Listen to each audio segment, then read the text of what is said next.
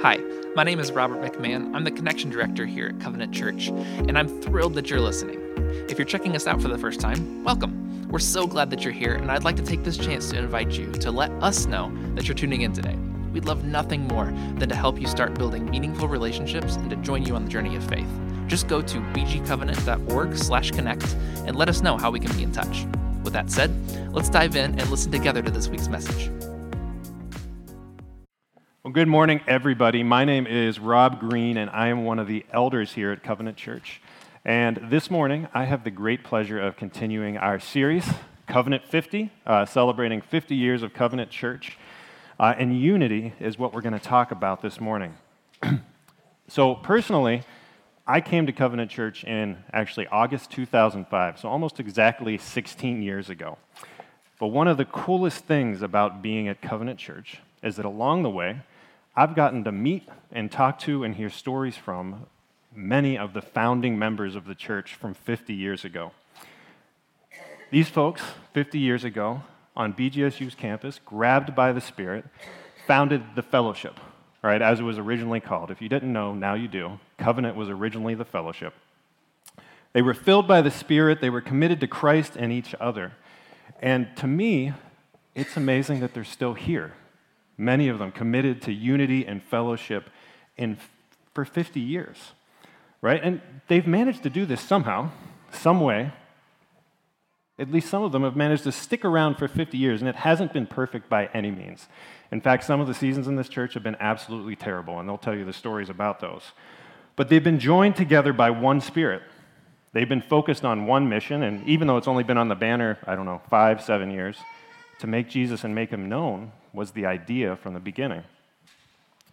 They've been in one community, and this church in particular has always been known for its fellowship in the Spirit and its fellowship with each other. You see, I think what's happened here is the epitome of what we would see in long-term unity in Christ. It gives us this really sweet glimpse into what Christian fellowship was always meant to be.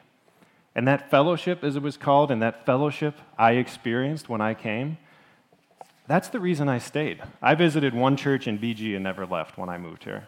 And I think that's the real reason that the founding members stayed and got together 50 years ago, was that fellowship in the Spirit and that fellowship with each other. Because this is a foundational truth of the Christian church, that Spirit-filled unity in Christ-centered community leads to continuity. And yes, I know, it might be a little too rhymy for a Sunday morning. But if you remember nothing else today, you can remember unity, community, continuity, right? Or, put another way, as Gordon Fee would write, God is not simply saving diverse individuals and preparing them for heaven. Rather, he is creating a people for his name, among whom God can dwell and who in their life together will reproduce God's life and character in all its unity and diversity. So that quote comes from Fee's book, Paul, the Spirit, and the People of God.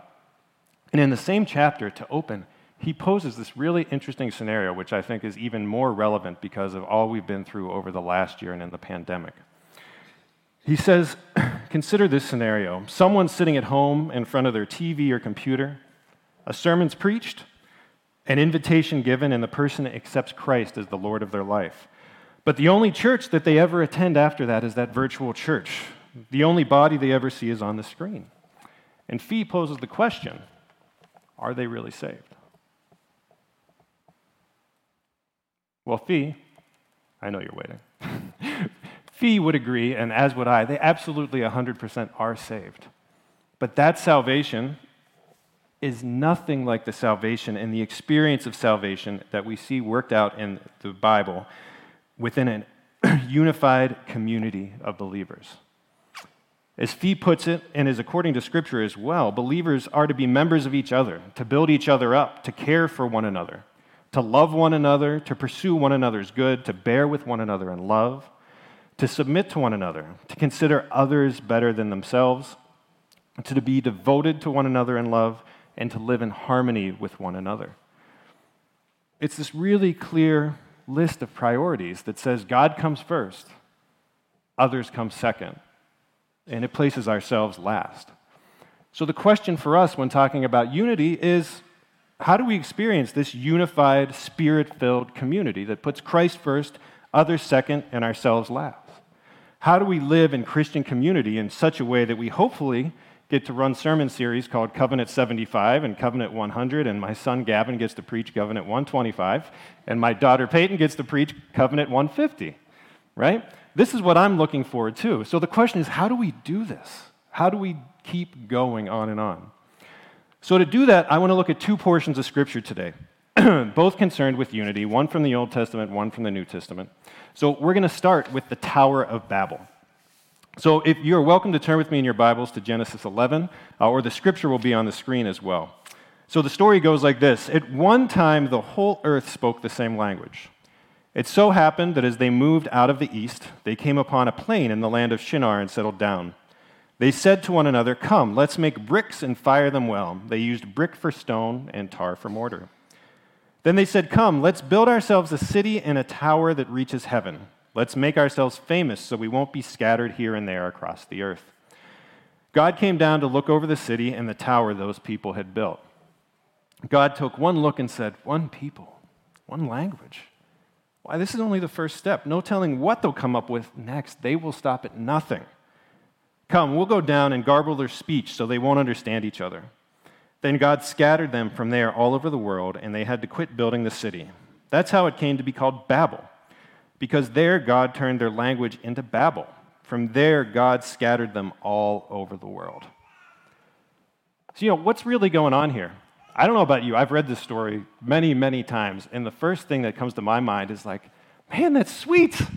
They were together.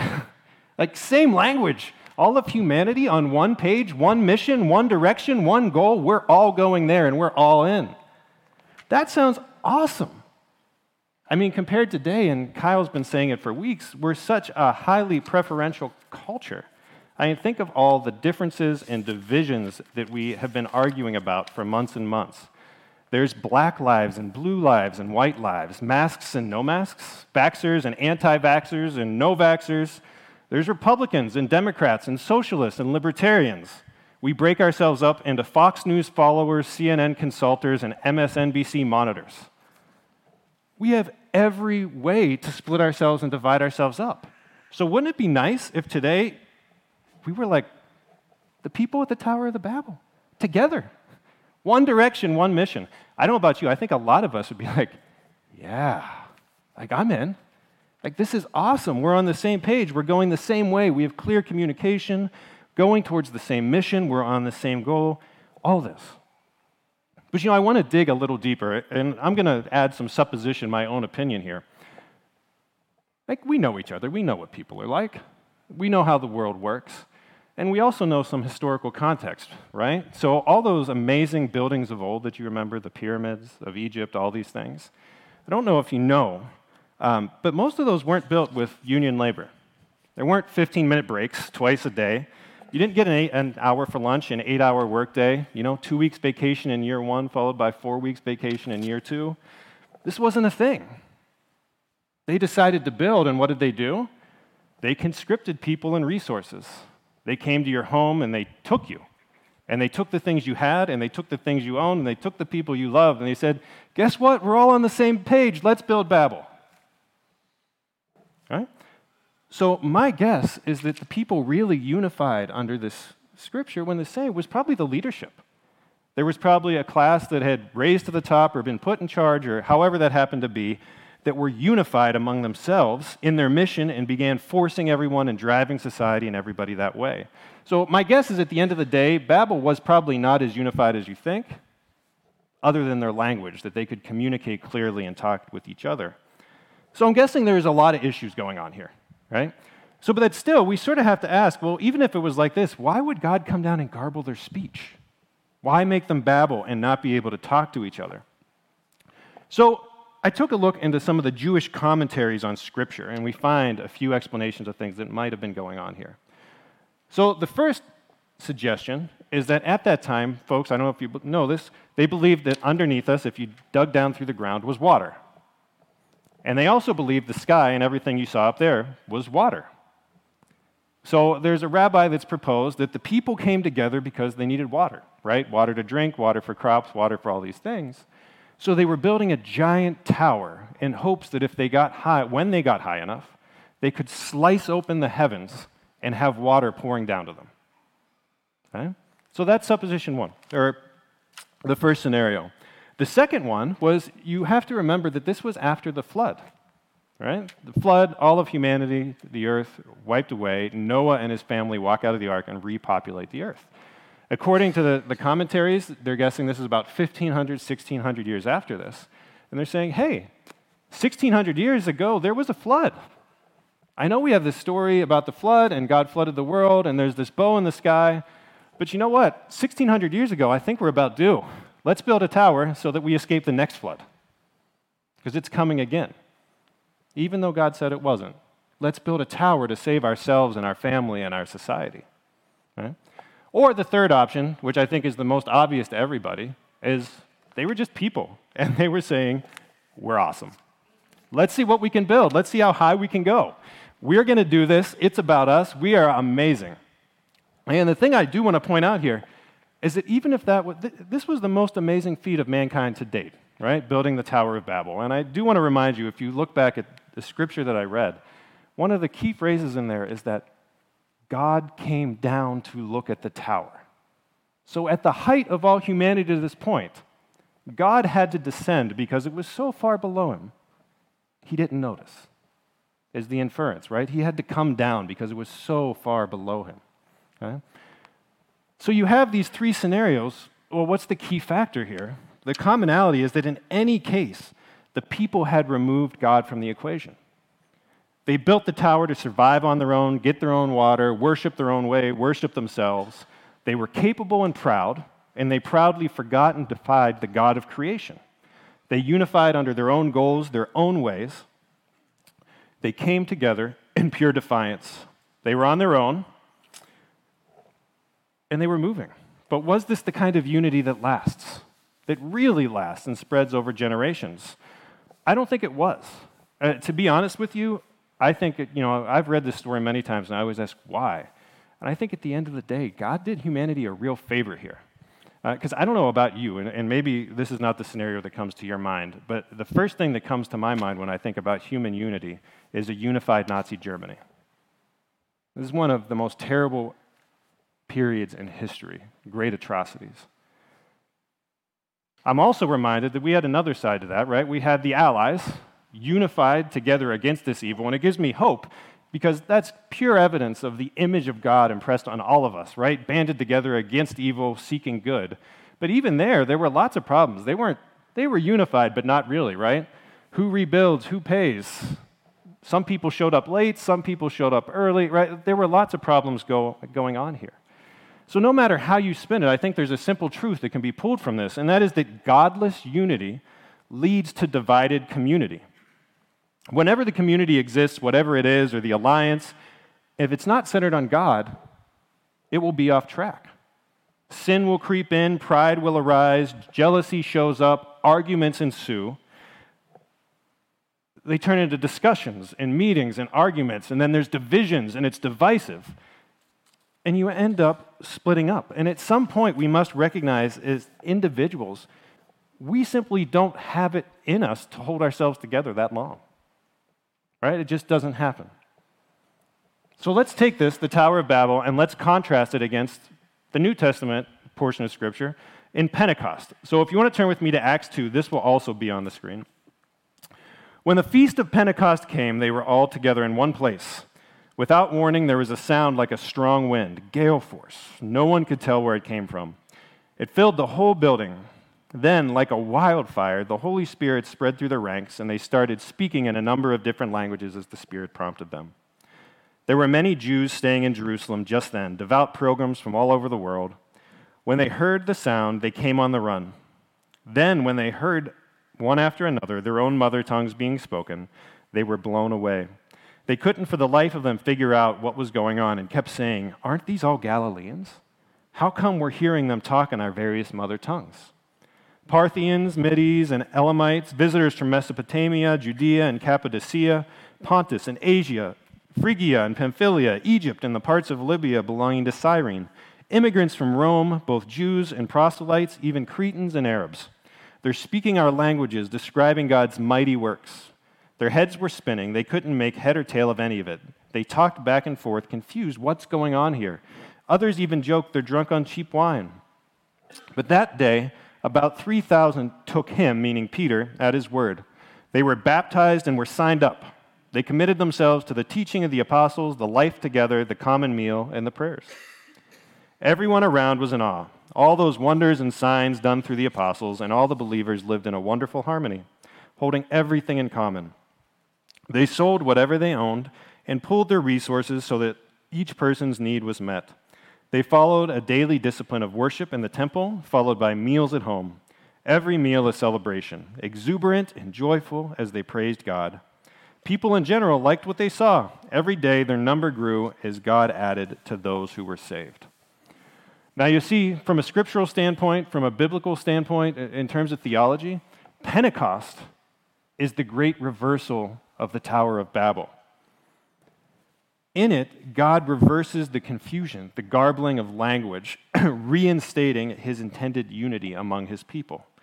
The two events bring a list of differences. God brought chaos at Babel, but the Spirit brought unity at Pentecost. The pride of Babel gave way to the humility and submission of Pentecost. Babel was a cacophony of languages. Pentecost was the peace of perfectly translated communication. Babel broke the people apart, and Pentecost brought the world back together. Where Babel was likely forced labor and conscription, Pentecost was voluntary submission. Where Babel created separation due to differences, Pentecost celebrated the unity of diversity in community. They experienced true spirit-filled unity and Christ-centered community. Because if you look back, I would say they did three things, and they did them really well. The first was they focused on the essentials.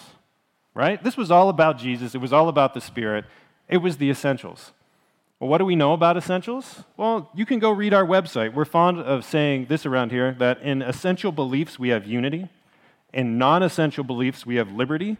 But in all our beliefs, we show charity. So what are those essential things, those foundational beliefs that hold us together? We believe in the Trinity. Jesus Christ and his atoning sacrifice, the power of the Holy Spirit, Holy Scripture. We believe in doing evangelism and seeking discipleship. We believe that the Spirit empowers us to fulfill God's law and do God's work. And we believe that Christ will return. And these are all incredibly important. And I'll give you an example just among us as elders, right? All of us, without hesitation, will 100% tell you Christ will return. Something we believe with all our heart, mind, soul, and strength. But then you can start asking questions. Well, Rob, is that premillennial or amillennial? Postmillennial? Pre-trib? Post-trib? Mid-trib? I don't know what I'm talking about anymore, right? We discuss these things. We can go deep, and we have deep differences, but we have a unifying foundation in this essential truth that Christ will return. So the difference is okay because we're unified by the essential, right?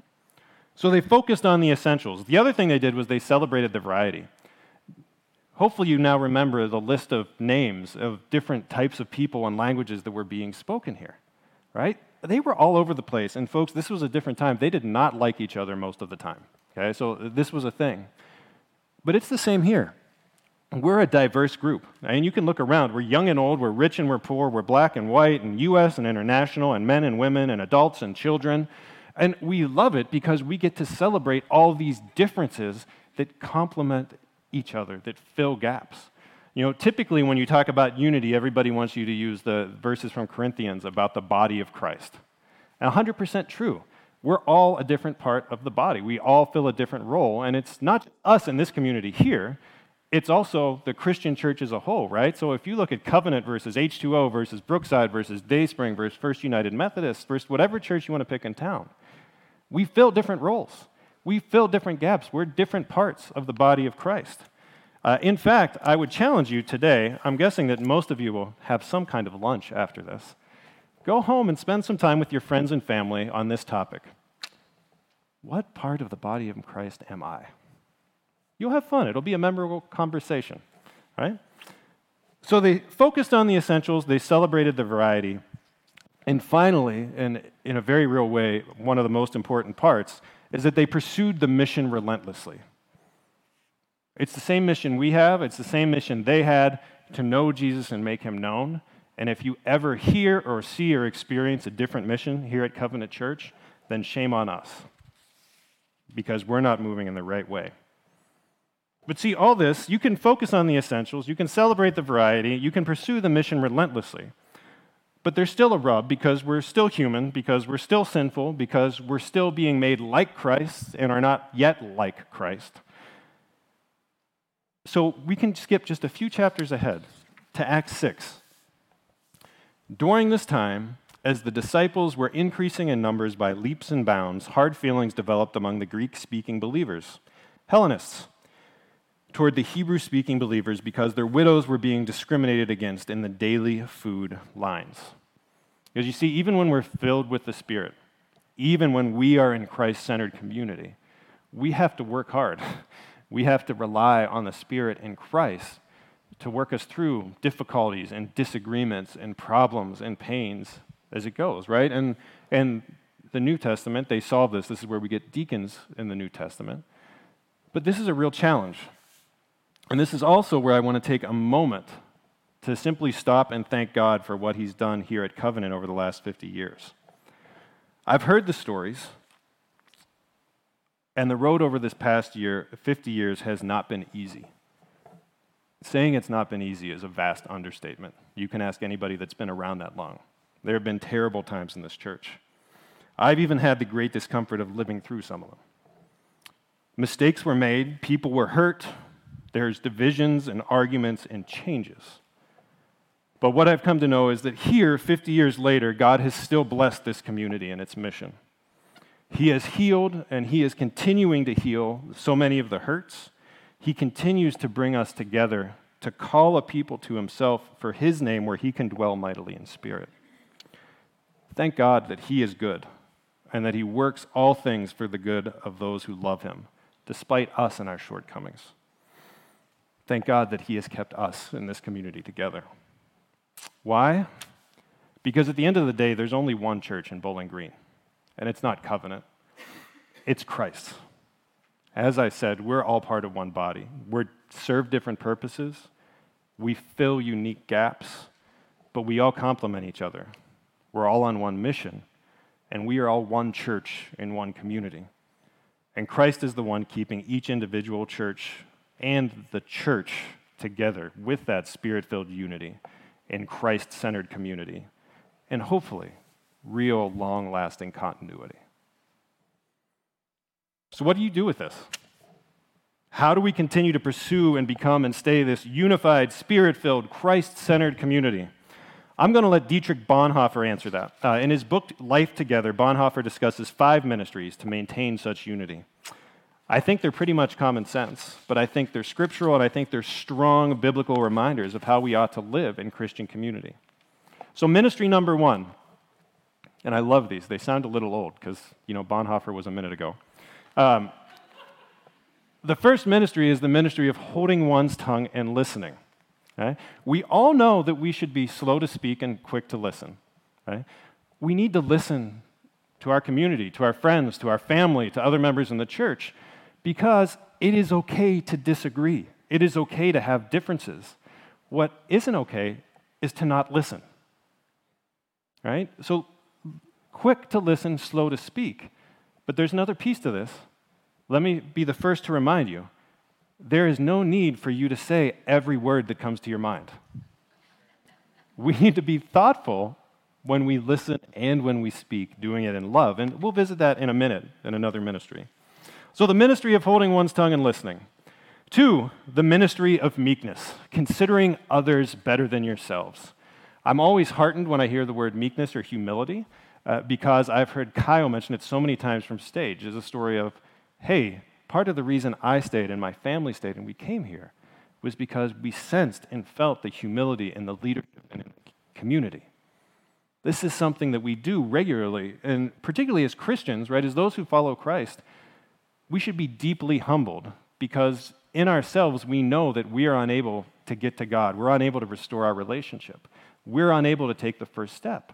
Christ is the one that moves. He comes to us. We couldn't reach him. He comes down. We couldn't forgive ourselves. He forgives us. He brings us together. He accomplishes what we cannot. So there's something we can't do, and He has to do it for us. That's awesome, and that should remind us always to be humble and to be meek. But there is another side to this, and that's taking sober judgment of what we do and are capable of doing, and all these kinds of things. There is a sense in where you can be too humble, deprecating everything you do. We all need to have a good sense of what we are and what we aren't good at. Or, if you watch TV, what the most interesting man in the world would say, find that thing in life you're not good at, and don't do that thing. But we do. We have to take sober judgment of ourselves. We have to know that others are better than us at certain things, be willing to give up things, willing to take criticism and adjust. This is a challenge for me every day. It's something I always struggle with. It's hard to take criticism, to be humble, to consider others better than yourself. So the ministry of holding one's tongue and listening, ministry of meekness. The other is the ministry of helpfulness, number 3. Why helpfulness? Because sacrificially serving each other is costly. We need to serve each other. It costs us something. It costs us time. It costs us time with other people. But this is always one that just makes me really happy, because I know from the day that I showed up here, right, I was a grad student. So I had to move. 12 people were going to show up at my house without, I think, me even mentioning it to anybody, right? Because everybody's so kind. Perhaps the best example of this was Mark and Gemma Eberly taking me and my roommate into their house for one night a week every 2 years and giving up time with their family and money for extra food because they're feeding 2 college boys and hanging out with us. But this is something the Covenant's always done. I know that in this community, if someone needs anything, whatever it happens to be, help or fixing something or a car or money or a job or a friend or whatever, you're going to be overwhelmed. And that's the way it is around here. And that's the way it should be, which I think is awesome. The other part to this is also allowing ourselves to be interrupted by God. So not only do we have to help others, but part of that helpfulness is allowing space for the opportunity to help others. I'm not going to dive too deeply into this, but the best story I can tell you is to go corner him, find Ken Jenkins, say, hey, Ken, I heard that one morning you woke up, put your shirt on backwards, and had a leisurely breakfast at Bob Evans. Can you fill me in? It's a good story, but I'll leave it to him to tell. Ministry of holding one's tongue and listening, the ministry of humility, the ministry of helpfulness. Number 4, the ministry of bearing. As Bonhoeffer would put it, it is the fellowship of the cross to experience the burden of the other, to mourn with those who mourn, to grieve with those who grieve, to cry with those who cry, and not just once or through one message or one phone call, but to do it again and again, time and time, year after year. And I've seen that here, and it is sweet. And there's also the other part of it. Celebrate with those that celebrate. Have joy with those who have joy. And I've seen that here too, and that is just as sweet. But bearing together with one another in all things, whether bad or good, is amazing. And it brings the community together. The final ministry is the ministry of proclaiming, being able to speak the truth in love to your community, your family, those outside, those inside, whoever it is. This one, I will be honest, is probably the hardest of all these ministries for me. I tend to be a little direct, a little East Coast. I often, in the Midwest, when I first moved here at least, felt like an elephant in a glass house. But I will tell you something that I've learned and has changed my life. Truth really hurts. The Bible always tells us to speak the truth in love. And I think it's taken me almost 40 years to figure out why. Because no matter how you spin it, if you say it kindly, if you say it slowly, if you say it gently, if you say it peacefully, the truth is sharp. It can do real damage. But it can also correct. It can also build up. It can encourage and bring to life. So we always have to be soaked in Scripture and ready to speak thoughtfully when the time comes. And I can tell you, there absolutely is a time to speak. One of the best pieces of advice I've gotten in the last decade is the statement that silence is assent. There is a time to speak up. You just must do it in a Christ-centered, loving way. So 5 ministry, holding one's tongue and listening, meekness, helpfulness, bearing, and proclaiming. Let's take these, and let's take the example of Covenant over the last 50 years. Let's celebrate every success and every goodness of God while honestly learning from every mistake that's been made. Let's become that Spirit-filled, unified, Christ-centered community as we close today with the words of Paul in Philippians. If you've gotten anything at all out of following Christ, if His love has made any difference in your life, if being in a community of the Spirit means anything to you, if you have a heart, if you care, then do me a favor. Agree with each other, love each other, be deep-spirited friends. Don't push your way to the top. Put yourself aside and help others get ahead. Don't be obsessed with getting your own advantage. Forget yourselves long enough to lend a helping hand. Let's pray. Father, I thank you for this morning, that we can all be together in the same room and unified to hear your message. I thank you for this community that has been unified over the last 50 years through thick and thin and good and bad and the hardest of times and the best of times. But now I pray for the future, not just the church as it is now, but for the church at Covenant, the church of Bowling Green, for our children and our children's children, that you would saturate us and our community with the Spirit, that you would fix our eyes and center us on Christ, and that you would allow us to become a unified community where you dwell mightily in spirit and in presence. Father, we thank you for this day. Amen. Hi again. Just a reminder to let us know that you're listening by heading over to bgcovenant.org/connect. If you're ready to be known, we'd love to know you. And we hope you'll join us soon, every Sunday, in person or online. Thanks for listening.